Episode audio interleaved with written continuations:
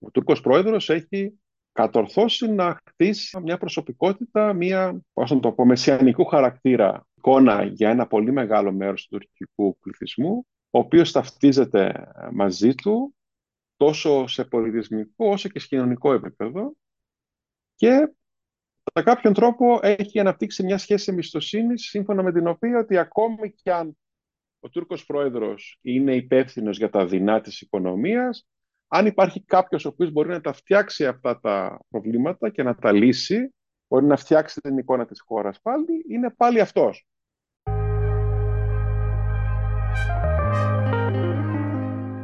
Καλώς ήρθατε στη σειρά podcast του ΕΛΙΑΜΕΠ. Σήμερα με τη βοήθεια του Ιωάννη Γρηγοριάδη, αναπληρωτή καθηγητή στο Πανεπιστήμιο Μπίλκεν στην Τουρκία και επικεφαλής του προγράμματος Τουρκίας στο ΕΛΙΑΜΕΠ, Ξεκινάμε μια σειρά συζητήσεων, μια σειρά podcast στο πλαίσιο του προγράμματος της Τουρκίας για να ε, χαρτογραφήσουμε την, τον προσανατολισμό πια της Τουρκίας και σε σχέση με την ευρύτερη περιοχή της Μέσης Ανατολής και στην ε, Μεσόγειο, μετά και τις ε, εξελίξεις στο Ισραήλ με την μεγάλη σύγκρουση, με τη δυνατή σύγκρουση με, την, με τη Χαμάς και τη στάση της Τουρκίας και του Ρετζέπ Ταγί Περντογάν. Κύριε Γρηγοριάδη, σας ευχαριστώ πολύ για αυτή την συζήτηση. Νομίζω ότι δεν θα μπορούσε να υπάρξει καλύτερη συγκυρία για να εγκαινιάσουμε αυτή τη νέα σειρά ε, podcast, μια που ε, η Τουρκία ε, και σε αυτή τη φάση δείχνει να θέλει να πρωταγωνιστήσει στις τελευταίες εξελίξεις. Καλή σας ημέρα. Με χαρά θα συζητήσω ένα θέμα το οποίο όντως έχει πολύ σημαντικές ιστορικές, διπλωματικές και πολιτικές προεκτάσεις και βεβαίως συνδέεται ευθέως και με την ε, τραγωδία που εκτελήσεται τις τελευταίες εβδομάδες ε, ε, μέσα και γύρω από τη Γάζα. Κύριε Γρηγοριάδη, τι θέλει η Τουρκία, τι είναι αυτό που επιδιώκει ο πρόεδρός της και είναι συνέχεια το, το, το ίδιο. Θέλω να πω ότι το όραμά του είναι ένα και προσπαθεί με διάφορους τρόπους να το, να το πραγματοποιήσει. Νομίζω ότι είναι υπερβολική συχνά η ανάγνωση των προθέσεων και των α, κινήσεων της Τουρκίας όταν αυτή γίνεται στα πλαίσια μιας α, πάγιας, αλάνθαστης και μακροπρόθεσμης στρατηγικής. Συχνά υπάρχει αυτό του είδους το α, θετικό στερεότυπο στην ελληνική συζήτηση για την Τουρκία. Η συζήτηση γίνεται επί τη βάση του ότι η Τουρκία έχει πάντοτε μια πάγια μακροπρόθεσμη, καλοσχεδιασμένη στρατηγική και οι τακτικές κινήσεις εξυπηρετούν αυτόν τον σκοπό. Άποψή μου είναι ότι τουλάχιστον τα τελευταία χρόνια α, και αναφέρομαι στην ύστερη περίοδο, στην πρόσφατη περίοδο της διοίκησης Ερντογάν, στην οποία βλέπουμε ότι και ο ρόλος των α, διπλωματών της γραφειοκρατίας έχει υποχωρήσει και υπάρχει μια προσωποκεντρική και προεδροκεντρική χάρακτη της εξωτερικής πολιτικής. Νομίζω ότι η στρατηγική κατά κάποιον τρόπο έχει υποχωρήσει και υπάρχουν πολύ περισσότεροι τακτικοί ελιγμοί, οι οποίοι έχουν να κάνουν προφανώς και με τα εξωτερικά συμφέροντα της χώρας, αλλά και με τις συνθήκες στο εσωτερικό της Τουρκίας. Δεν πρέπει να ξεχνούμε ότι η εξωτερική πολιτική έχει αναχθεί σε βασικό στοιχείο της δημοφιλίας του Τούρκου Προέδρου και εντός και εκτός Τουρκίας και έχει χρησιμοποιηθεί πολύ συχνά για να καλύψει ανεπάρκειες και αποτυχίες σε άλλους σημαντικούς τομείς της τουρκικής πολιτικής και σημαντικότερο παράδειγμα σε αυτό είναι βεβαίως το θέμα της οικονομίας στο οποίο ο Τούρκος Πρόεδρος πήρε διάφορες παράδοξες πρωτοβουλίες τα τελευταία χρόνια οι οποίες κόστησαν στην τουρκική οικονομία αλλά και στον τουρκοσυφοφόρο, ο οποίος παρά τα αυτά ανανέωσε την εμπιστοσύνη προς το πρόσωπό του, διότι προφανώς θεώρησε ότι είτε η επιτυχία στην εξωτερική πολιτική, είτε η τοποθέτηση του Τούρκου Προέδρου στην ταυτοτικού χαρακτήρα αντιπαράθεση, η οποία συνεχίζεται στην Τουρκία τις τελευταίες δεκαετίες, είναι αυτή η οποία τον αναδεικνύει σε αντικατάστατο ηγέτη της χώρας. Κύριε Γρηγοριάδη, ε, πρόσφατα γράψατε και, ε, και, οφείλω να πω ότι ε, ήταν μια άποψη την οποία δεν την είχα ξαναδιαβάσει, τουλάχιστον με αυτόν τον τόσο καθαρό τρόπο, για τον στρατηγικό προσανατολισμό της Τουρκίας έναν αιώνα μετά την ίδρυσή της, με αφορμή την, ε, την επέτειο από την ίδρυσή της. εκεί λέτε ότι ουσιαστικά απομακρύνεται από την παράδοση του Κεμάλα Τούρκ. Αυτό πρακτικά τι μπορεί να σημαίνει; Αυτό μπορεί να σημαίνει μια Τουρκία η οποία καλλιεργεί τις σχέσεις της με μη δυτικούς παίκτες στο διεθνές σύστημα, είτε τη Ρωσία, είτε το Ιράν, είτε την Κίνα και προφανώς προσπαθεί να αναπτύξει την οικονομική και διπλωματική της δραστηριότητα προς περιοχές στις οποίες παραδοσιακά δεν υπήρχε ισχυρή τουρκική παρουσία, όπως η Αφρική, κυρίως η υποσαχάριος Αφρική, η Λατινική Αμερική και η Ασία.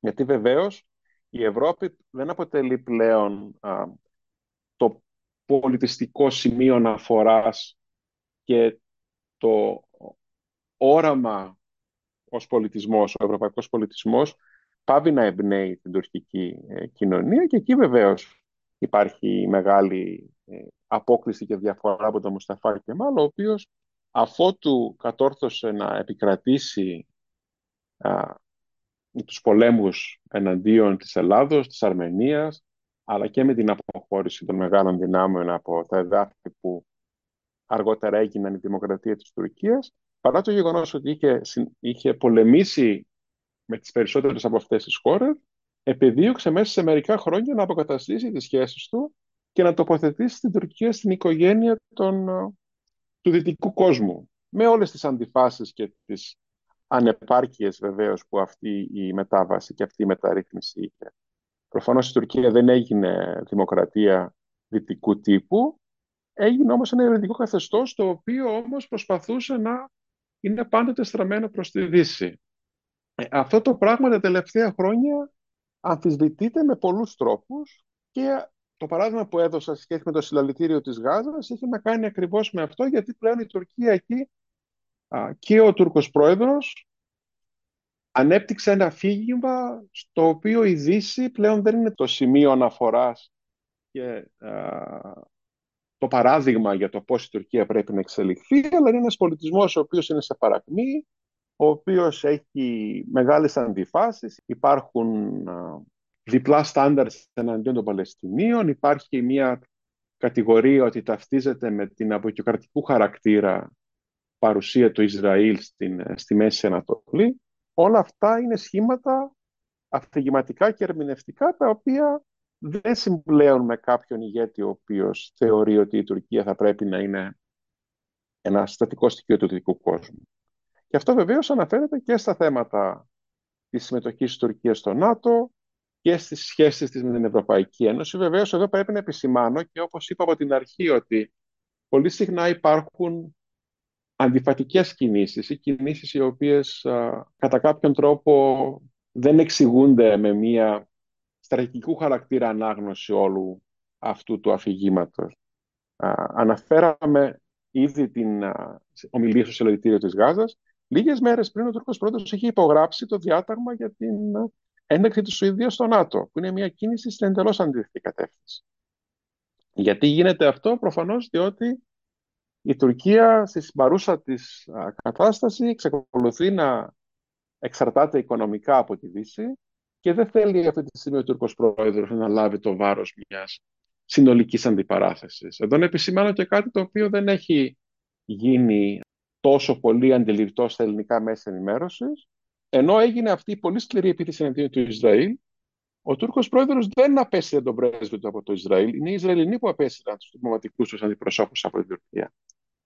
Θα περίμενε κανείς μετά από μια τέτοια σκληρή επίθεση και αντιπαράθεση να ακολουθήσει και αυτό το βήμα, πράγμα το οποίο είναι, δεν είναι κάτι δύσκολο να ανακοινωθεί και κατά κάποιον τρόπο προσθέτει βαρύτητα και αξιοπιστία σε όλη αυτή την κατηγορία εναντίον του Ισραήλ. Αντιθέτως όμως αυτό δεν έγινε και οι αναλυτές θεωρούν ότι αυτό έχει να κάνει με το γεγονός ότι παρά την ένταση των διμερών σχέσεων, οι σχέσεις οικονομικές Τουρκία-Ισραήλ παραμένουν πάρα πολύ ισχυρές και προφανώς ο Τούρκος πρόεδρος επιδιώκει να αποφύγει μια καθίζηση του εμπορίου και των διμερών συναλλαγών μεταξύ των επιχειρήσεων των δύο κρατών.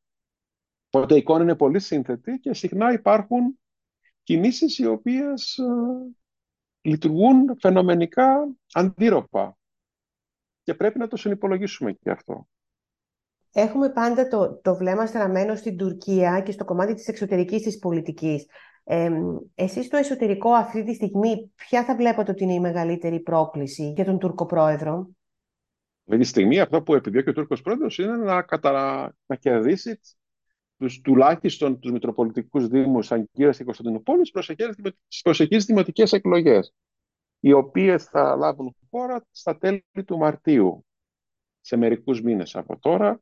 Εκεί βεβαίως ε, ε, τον ευνοεί πολύ η πολύ κακή κατάσταση στην οποία βρίσκεται ο συνασπισμός αντιπολιτεύσεων ο οποίος μετά την δινή ήττα των βουλευτικών και προεδρικών εκλογών του Μαΐου δεν έχει συνέλθει και πλέον είναι πολύ δύσκολο να δούμε το συνασπισμό όπως τον είχαμε δει τον Μάιο να συμμετέχει στις εκλογές ώστε να έχει αυξημένες πιθανότητες η επανεκλογή του Εκρέμι Μάμουλου και του Μανσούρ Γιαβάς. Αν δηλαδή ε, το φιλοκουρδικό κόμμα από τη μία πλευρά, αλλά και το δεξιό κόμμα της Μέρα Λαξενέρα από την άλλη, το καλό κόμμα, δεν συνεργαστούν όπως είχαν συνεργαστεί στις προηγούμενες δημοτικές εκλογές, τότε οι προοπτικές επικράτησης των κυβερνητικών υποψηφίων στους δύο Δήμους είναι πολύ ενισχυμένες. Και αυτό βεβαίως θα σήμανε την ολοκλήρωση της πολιτικής ηγεμονίας του Τουρκού Πρόεδρου στην Τουρκία, η οποία όντως είχε αμφισβητηθεί πάρα πολύ πρώτα τετραετίας, όταν οι δύο αυτοί δήμοι και άλλοι μεγάλοι δήμοι μαζί με αυτούς είχαν περάσει στα χέρια της αντιπολιτεύσεως. Ε, κύριε Γρηγοριάδη, ε, ζείτε ε, ένα πολύ μεγάλο, ένα μεγάλο χρονικό διάστημα στην, στην Τουρκία. Ε, είδαμε τι έγινε με τους ε, σεισμούς, με τα προβλήματα με τα κτίρια, με την οικονομία που δεν πάει καλά, με τον κόσμο που γενικά υποφέρει ε, και το οικονομικό είναι ένα πολύ μεγάλο κομμάτι της καθημερινής ζωής των, των πολιτών, το να μπορούν δηλαδή να πηγαίνουν να, να ψωνίζουν τα τρόφιμά τους, να αγοράζουν γάλα, ψωμί.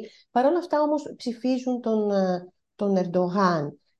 είναι θέμα ασφάλειας γενικότερης κατά τη γνώμη σας, τι είναι αυτό που κάνει τόσο δημοφιλή τον Ρετζέπ Ταγί Περτογάν μέχρι τώρα, παρόλα αυτά που συμβαίνουν; Είναι συνδυασμός πολλών παραγόντων, από, κατά την άποψή μου. Καταρχάς, να επισημάνουμε επίσης ότι οι εκλογές δεν είναι ακριβώς ελεύθερες και δίκαιες όπως τις περιμένει κανείς ένα δημοκρατικό καθεστώς. Δηλαδή, δεν είναι επίσης όρις οι εκλογές οι οποίες λαμβάνουν χώρα δεν θα τις καταρακτήριζα ως τελείως ανελεύθερες, αλλά προφανώς υπάρχει ένα πλεονέκτημα της κυβερνητικής παρατάξεως όπως οργανώνονται αυτές οι εκλογές, ιδίως στις ανατολικές και ανατολικές επαρχίες της χώρας όπου υπάρχει το κουρδικό στοιχείο και η παρουσία του στρατού και της αστυνομίας είναι πολύ πιο ισχυρή από ότι στην υπόλοιπη χώρα. Επίσης πρέπει να επισημάνουμε ότι ο Τούρκος πρόεδρος έχει κατορθώσει να χτίσει μια προσωπικότητα, μια, πώς να το πω, μεσιανικού χαρακτήρα εικόνα για ένα πολύ μεγάλο μέρος του τουρκικού πληθυσμού, ο οποίος ταυτίζεται μαζί του τόσο σε πολιτισμικό όσο και σε κοινωνικό επίπεδο και κατά κάποιον τρόπο έχει αναπτύξει μια σχέση εμπιστοσύνη σύμφωνα με την οποία ότι ακόμη κι αν ο Τούρκος πρόεδρος είναι υπεύθυνος για τα δεινά της οικονομίας, αν υπάρχει κάποιος ο οποίος μπορεί να τα φτιάξει αυτά τα προβλήματα και να τα λύσει, μπορεί να φτιάξει την εικόνα της χώρας πάλι, είναι πάλι αυτός. Εκεί βεβαίως αυτό έχει να κάνει με την απουσία ισχυρής συναλλακτικής προτάσεως από την αντιπολίτευση.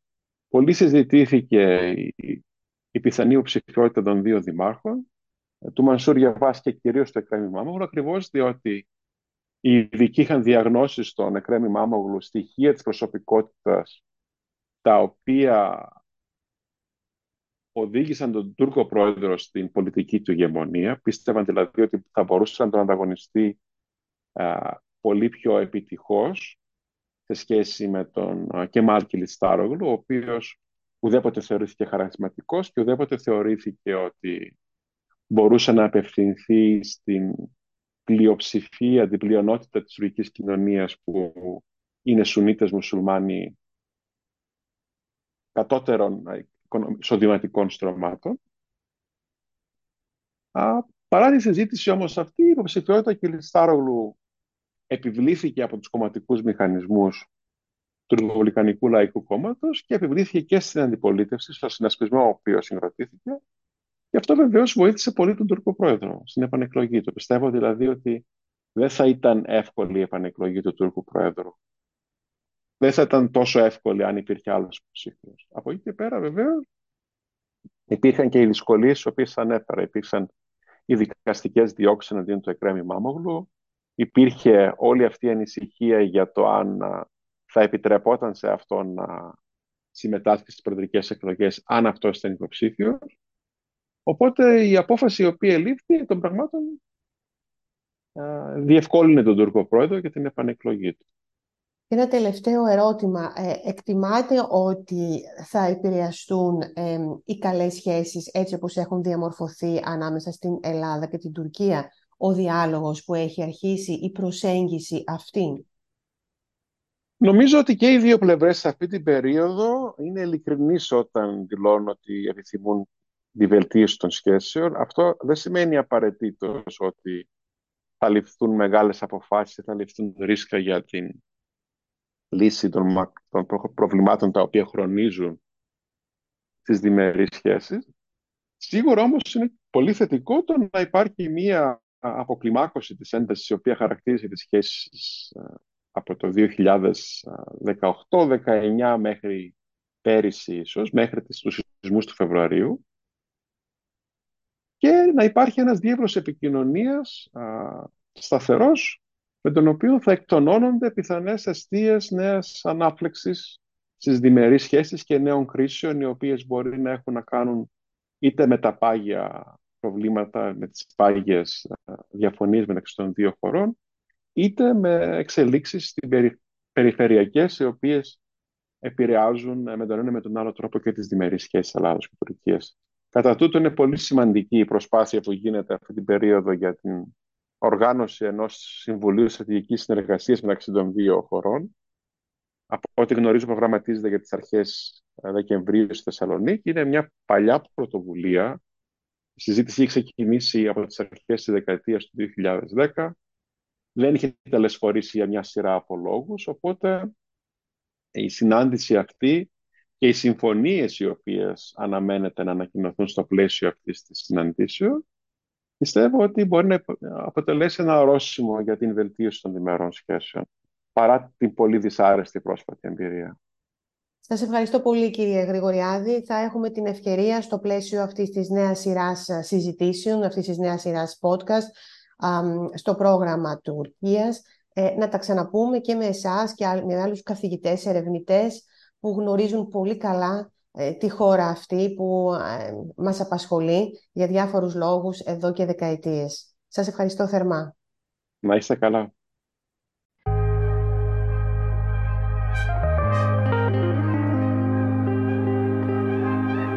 Ήταν άλλο ένα podcast του Ελιαμέπ με την Οντίν Λιναρδάτου. Ηχογράφηση, επιμέλεια και επεξεργασία ήχου Πέτρος Καρπαθίου. Ακολουθήστε μας στα κανάλια του Elia στο YouTube, Spotify, Apple Podcast, Google Podcast και αλλού.